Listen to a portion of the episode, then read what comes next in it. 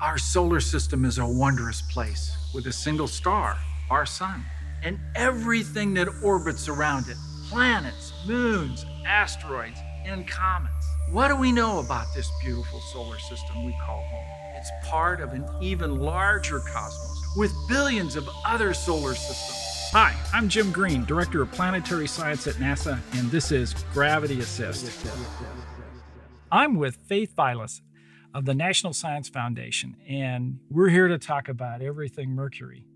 Faith has been one of the original Mercury researchers well before the famous Messenger mission. So, Faith, how did that happen? How did you get involved in Mercury research? Well, um, I was an undergraduate and I was working with a professor over at MIT, and I wanted to do some independent study as a, a an undergraduate student and he suggested I take a look at Mercury. And Mercury is not an easy object to observe from the Earth, either from the surface of the Earth or even from something like the Hubble, because it only goes at most 28 degrees away from the sun. So it's sort of one of those projects that you take on and you're going to do it, and you're standing on a ladder and you're tilting your telescope over near the horizon and you can barely see it and you know you can pick it up and you can follow it a little ways or follow it up or follow it down but it's always near the sun. So you always have to watch out for the sun. And so it becomes a tricky problem to observe yeah some of that original research on mercury uh, uh, you weren't alone there were others that got excited about that planet you know, as our closest planet to the sun, uh, as a terrestrial body, it's important for us to study it. It, you know, it, it tells us clues about planet formation. So you made a number of predictions the scientific community did before we actually were able to get a mission together like Messenger to go to Mercury. What were some of those things that uh, proved to be correct? The prediction that I made that proved to be correct, which I'm grateful for, was that there was no iron oxides. There was no oxidized iron in the surface material of Mercury. We have a very characteristic spectrum that we can see across our, our visible spectral range, visible and near infrared, and we were not seeing that. And I said, I don't see this. It's just not there in enough quantity to to uh, say that we have something on the surface of Mercury. This flies in the face of the fact that Mercury, we do know that Mercury is very heavy, it has a very large core. It's likely an iron and nickel metal core, and every prediction, every prediction is that it was going to have, you know, plenty of oxidized iron in the surface material. And every prediction was that. And I said, "No, I don't see it." And we we we get there with Messenger, and sure enough, it's not there. And the reason people said, "Well, you may be wrong," is again because Mercury is so close to the sun and it's so hard to observe. Um, if we're looking at it again from the Earth, we have to look through a really thick atmosphere down near the horizon. It varies very quickly. It could affect your spectra if you're not being very careful about your observations. And because it is so close to the sun, we can't take something like the Hubble Space Telescope and turn it toward Mercury. It's too close to the sun. If the Hubble passed the sun and it got fried, that would be the end of not only Mercury's research, probably my career. Yeah, um, in all of astronomy. I mean, yeah, no Hubble's kidding. been so successful. It's been hugely successful, but it can't observe something that close to the sun. So it required it. It needed Messenger to be able to solve that. But that was that was certainly my prediction. The atmosphere, we were pretty sure. Once we started to discover mm-hmm. the atmospheres, we were pretty sure of its content. Well, was there any indication that there could have been ice on Mercury from ground-based telescope? Yes, there were, of mm. course. And that came from ground based observations with the radar at Arecibo in Puerto Rico. And the observations were made, of course, near the poles of Mercury. And the first indication was this looks kind of like it's very different. Maybe it's a, a, signature that we would expect to see, maybe from water or water ice. And why would this be there? And and then it, they continued the observations. They were able to, with improvements in the radar, they were able to narrow them down to specific areas on the poles, the North Pole and the South Pole. Um, with the images we got from Mariner 10, they were able to correlate, you know, show that some of these these signals matched where the craters were. And so we were thinking, okay, what's going on here is that we have craters in the poles that are in the shadows because of the poles. The craters themselves are in the poles, near the poles in shadow. Um, because Mercury doesn't tilt very much on its axis, it's pretty much upright. So the sun never reaches them. And since the sun never reaches those locations, they can they can keep water there ice is there as long as they want to keep water and Right, ice there. And so the question became, where did it come from? And it largely looked like it came from sources outside of Mercury, like because Mercury is so close to the sun, everything is going to be focused into crashing into it. And comets with water ice and comets uh, came in and, you know, And impacted. and- impacted it yeah, and mhm. trapped a whole bunch of the water ice at the poles. Yeah, as we've learned from messenger data, they did an outstanding job looking at uh, the southern hemisphere Yes. And mapping their crater uh, Mhm. craters uh, and into the permanently shadowed regions and matching some of their other observations, which also indicated water. But they weren't able to really see the northern hemisphere. Right. But with the radar, we did. Mhm. And so then that means, of course, um, uh, by analogy, uh, that the same thing Same must thing be is going on on same both thing's sides. going on on both uh, poles. Yeah, really exciting. and with some very, uh, I think, creative ways of observing the southern hemisphere, we were able to look at the structure inside the craters that are not lit. From other things that had come out of them, we could see and, and delineate the structure from that, from the Mariner 10 observations. It was truly a, a good piece of work. Did we have some predictions that uh, Messenger showed uh, didn't pan out? Did we have some predictions? Well, of course, things that were predicted, of course, included the iron on the surface that we did not see. Things that were not predicted were a lot of the other materials that we did see, both through the ground-based observations and, but mostly through um, experiments we had on board Messenger that could look at the elemental compositions, not so much the spectral compositions, because the spectra were pretty bland, just as I predicted many years before, for the surface material, except in a couple of places where we had some really unusual features and bright features, features with sulfur that we assume were sulfur, um, features that we have not yet fully explained. But one of the things that was in question, I don't know that it was not predicted, but it was in question when we went to Mercury, was the question of whether there was volcanism. Did we have volcano activity type of thing on Mercury? And we sure did. The whole thing has got flowing volcanoes at different times. huge basins like Huge basins. basins. Huge basins. Material that's Yeah. filled in into the into the craters. Yeah, we didn't have the really super high volcanic, you know, mountains like you get on Mars and we have on the Earth, but there was obviously a lot of volcanic activity on Mercury.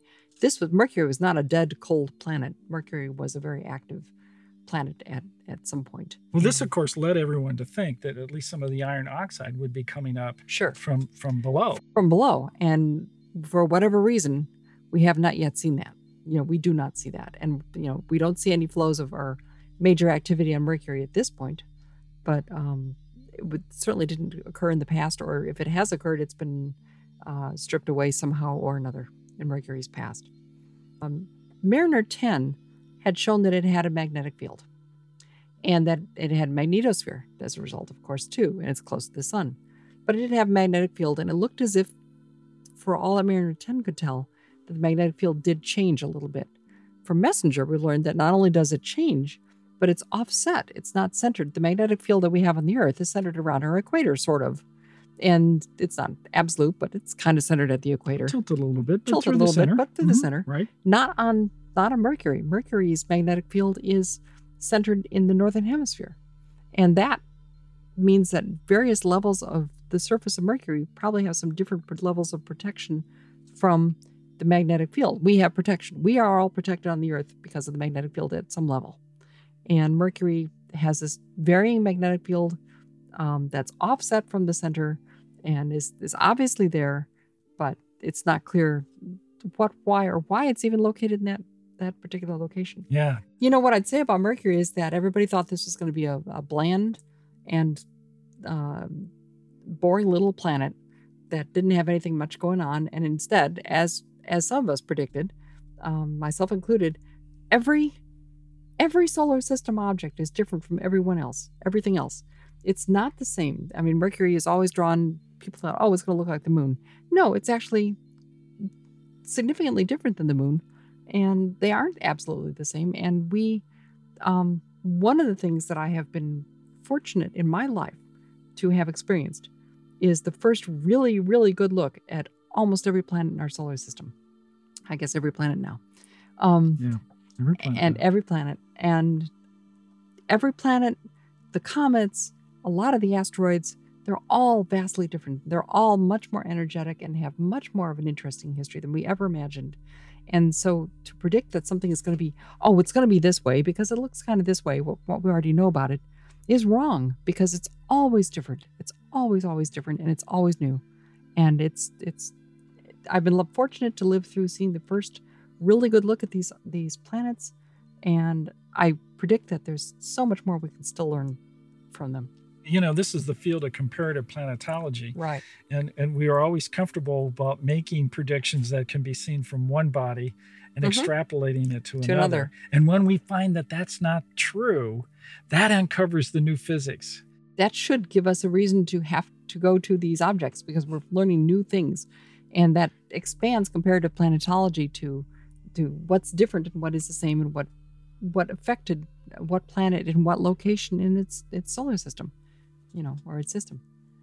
That is also extended to exoplanets now, too. You know, one of the things, um, uh, and you bring it up here with exoplanets, um, uh, Mercury is that small body, is that small terrestrial body. It's smaller than um, uh, Mars mm-hmm. and uh, certainly Earth and Venus.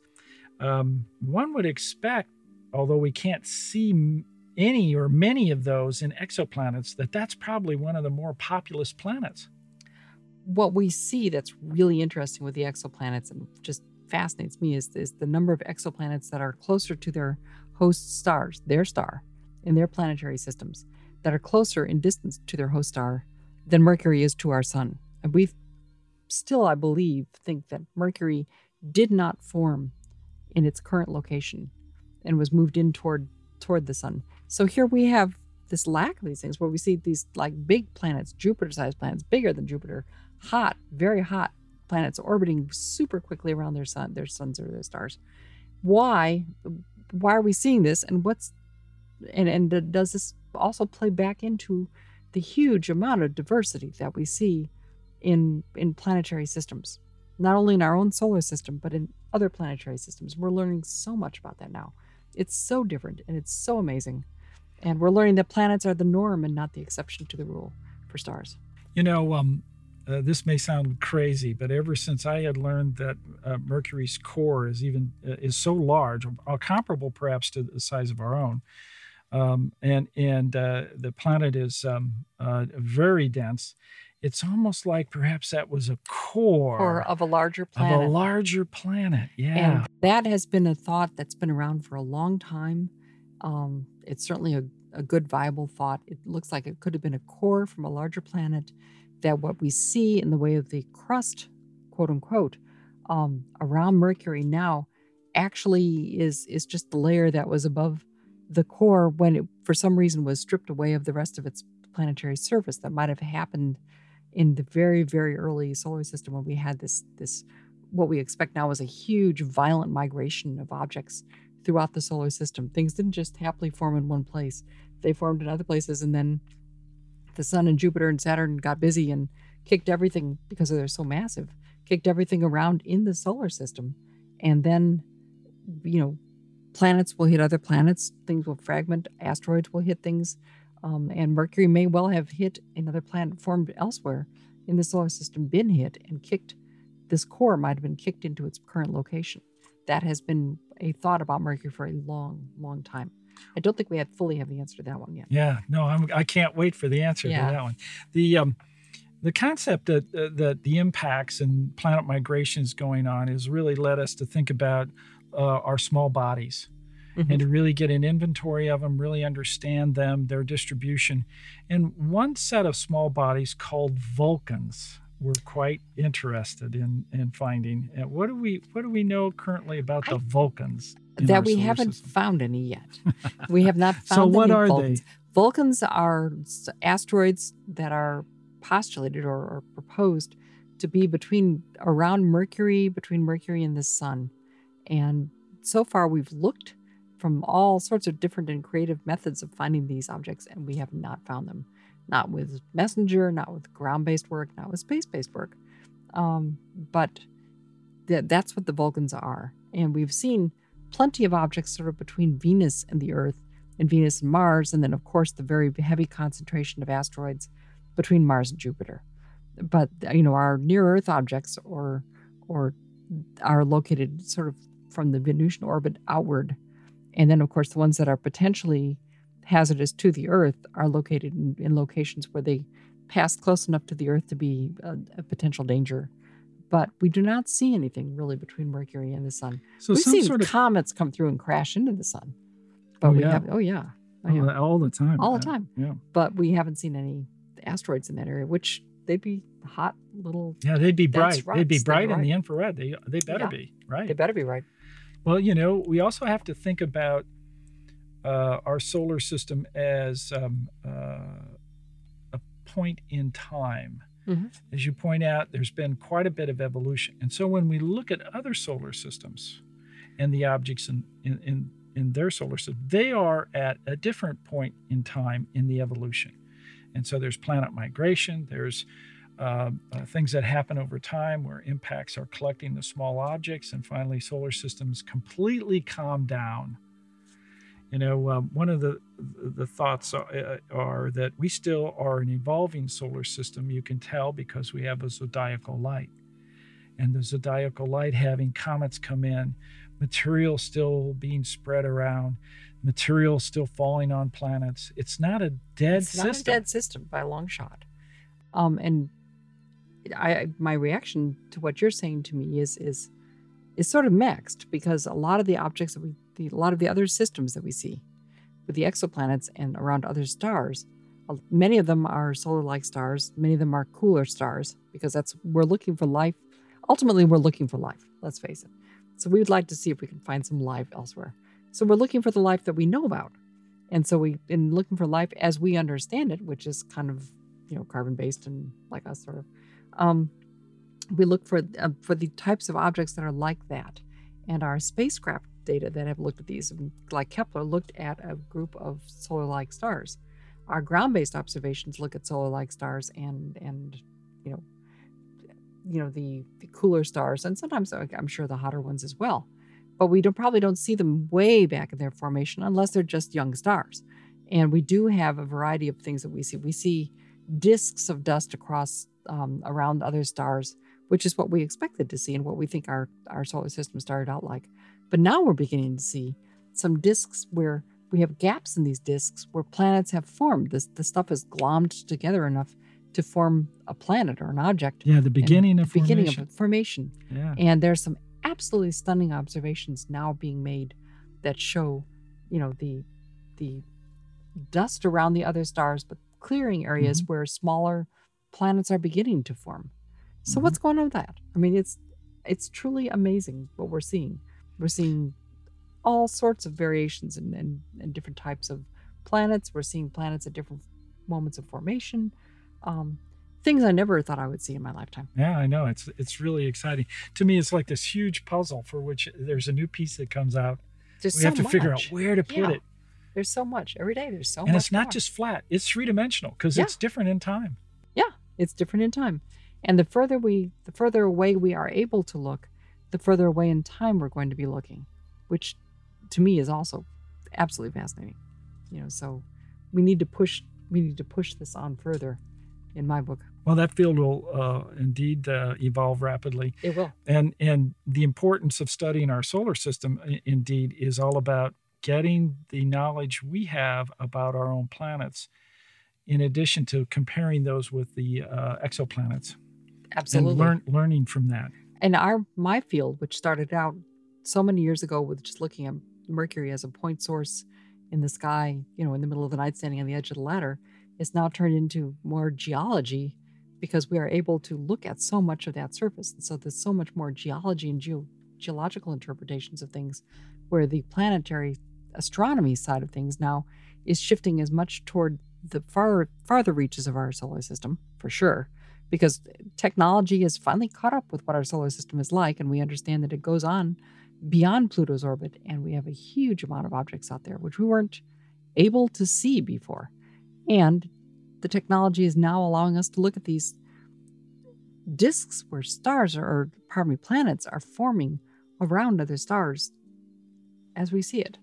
You know, it's it's we're just doing amazing things.